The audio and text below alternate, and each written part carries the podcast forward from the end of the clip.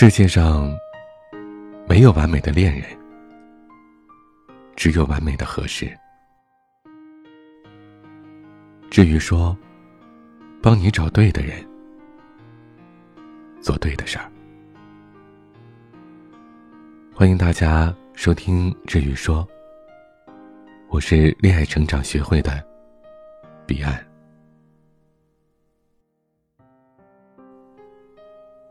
要经营好一段婚姻关系，最重要的是不计较、不抱怨、不悔恨。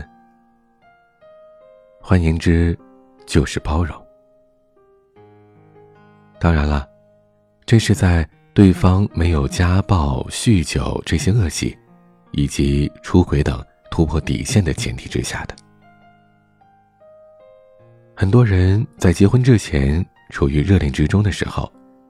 可能看见对方的美好，即便对方有什么缺点，也觉得怪可爱的。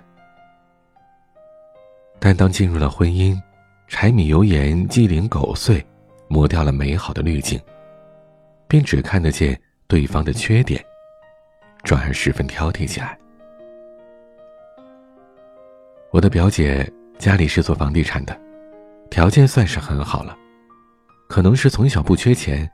她对物质方面反倒没什么概念，不像其他的女孩子，找对象的第一眼，看的就是对方的家境如何。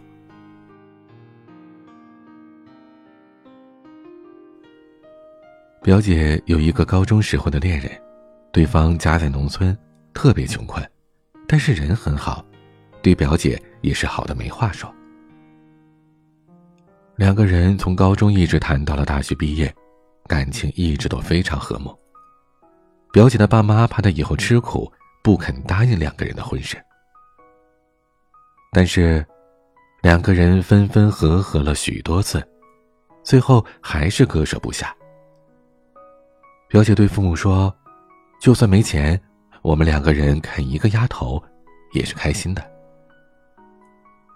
表姐的父母见他们这么坚定，也没有再反对，帮他们买了房子，还给了她一笔嫁妆。希望他们好好的过日子。结婚五年，两个人经历了各种家庭琐事，生儿育女，表姐这才感觉到经济上的巨大压力。眼见别的兄弟姐妹、闺蜜好友都成了富婆，表姐的心里逐渐的失衡了。女人如果不要求很多物质，那必然是要求很多的爱。婚后，表姐夫忙于赚钱，不能时时的陪伴在表姐身边，不得不把自己的母亲接过来照顾表姐和孩子。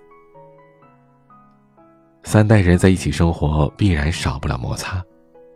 表姐一向娇气，不允许别人忤逆她，一有什么不顺心的事情，就跟大家吐槽，搞得她和表姐夫的关系日益紧张。她把家里的抹布挂在比较低的地方，方便自己拿。而表姐经过的时候，很容易会把抹布碰掉，于是她就把抹布挂在了高处。等第二天一看，婆婆又把抹布挂在了低处，表姐就气不打一处来，恶狠狠地在家族群里面吐槽，说表姐夫喊婆婆过来，这样自己就不好喊她干活了。还有一次，表姐提前交代好，说晚上要喝粥，等下班回来一看。锅里都是空空的，他又生气了，不分青红皂白的就在群里说：“表姐夫，才结婚多久啊？你就不把我当回事儿了？”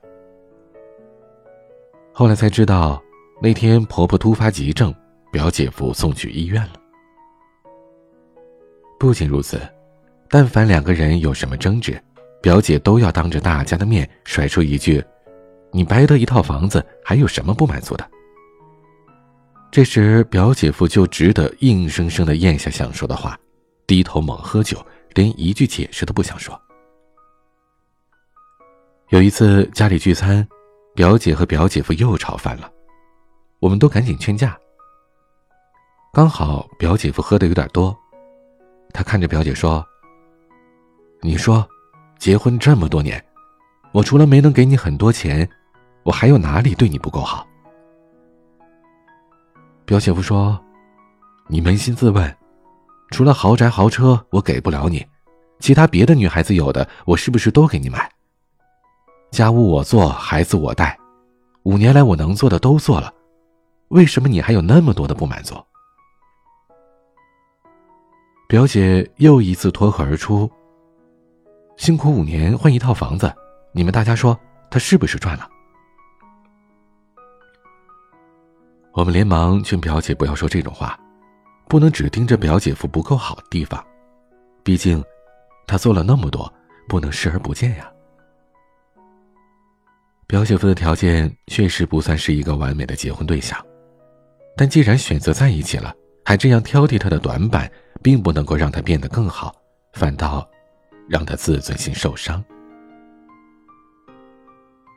唯有不去计较，不要抱怨，也不悔恨，互相包容彼此的不完美，才能把婚姻的船航行的更稳、更远。我问表姐：“如果让你再重来一次，回到五年前？”还会不会选择表姐夫呀？表姐想了想，低头说：“应该会吧。”我问：“为什么呀？你现在对他不是很不满吗？”表姐说：“回想当时，虽然还有别的对象可以选择，但总的而言，我喜欢的是他，对我最好的人也是他，为人诚恳可靠的也是他。所以。”其实，在当时，他是我最好的选择。我问表姐：“结婚之前，你说就算穷的只能啃鸭脖子也不后悔，那现在表姐夫也没让你啃鸭脖子呀，怎么还是不开心啊？”表姐叹了口气说：“没结婚之前，谁知道婚姻是怎么回事啊？处处要花钱，别人去欧洲旅游，你只能去公园。”别人有海蓝之谜，你只能用美宝莲。我总觉得，只要有钱了，他就有时间陪我了。我们可以请一个保姆，就不用天天和他妈妈起摩擦了。表姐把所有的问题都归结于他们没有钱，或者说，表姐夫没有钱。她希望表姐夫又有钱又专一，又对她很好。当生活当中出现种种不如意的时候，他就习惯通过吐槽和挑剔来发泄。但其实，不论选择谁走进婚姻，你都不会喜欢他的全部的。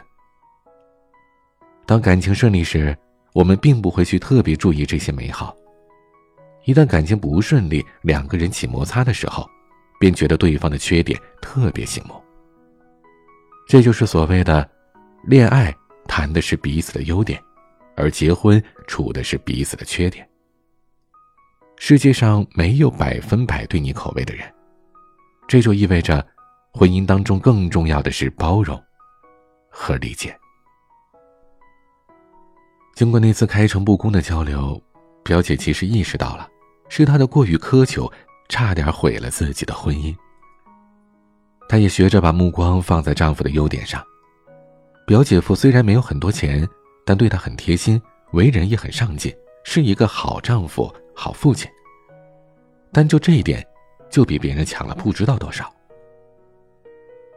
对于和自己生长的环境完全不同的婆婆，表姐也学着去照顾她的感受，陪婆婆去体检，给婆婆倒热水洗脚。这样的转变，老人家看在眼里，也甚是感动。对表姐夫的尖酸刻薄的吐槽也都没有了。取而代之的是对表姐夫买错化妆品的秀恩爱式的责备。每个人都应该在婚姻当中学着成长，不能光要求别人做的有多好，而不约束自己。美国心理学家大卫·伯恩曾经对完美主义给出一个定义：完美主义者，并不是指那些健康的追求优秀，并且。在努力达到高标准的过程当中体验快乐的人，而是指那些把个人标准定得高于自己的能力，强迫自己不断的向不可能实现的目标努力，完全以工作量来衡量自己价值的那些人。表姐曾经就是陷入到追求完美主义的误区当中，希望表姐夫达到自身能力之外的繁荣。她用求而不得来折磨自己，也折磨丈夫。世界上没有完美的恋人，只有完美的合适，而完美的合适就意味着欣赏对方的优点，包容对方的缺点。每个人在结婚之前，司仪都会问一句：“你愿意爱他，呵护他，直到永远吗？”我认为这其实还应该加一句：“不论贫穷或者富有，不论健康或者疾病，你愿意包容他，直到生命的尽头吗？”爱一个人，既是容易吃醋，变得小心眼，又是什么都能原谅。什么都能包容。很多时候，打败婚姻的，并不是什么重大变故，而是生活当中数不清的豌豆大小的琐事。若是因为这些小事，回回都要计较一番，那婚姻简直压抑的，让人想逃。而包容的力量，则犹如柔软的棉花。可以让所有的争执都软着陆，让婚姻当中的彼此感受到温暖。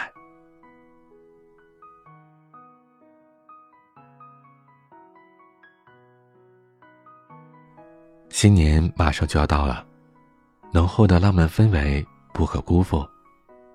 你或许正想约束心仪的他共度假日，或者已经约出来了，那么。约会当中要如何表现，才能让他喜欢上和你在一起的感觉呢？有那么四件事，知道了，就可以秒杀。添加助理咨询师的微信“恋爱成长零零七”，让我们给你一份诱惑优质男的爱情地图，让中意的他越来越喜欢你。好了，我们下期节目再见。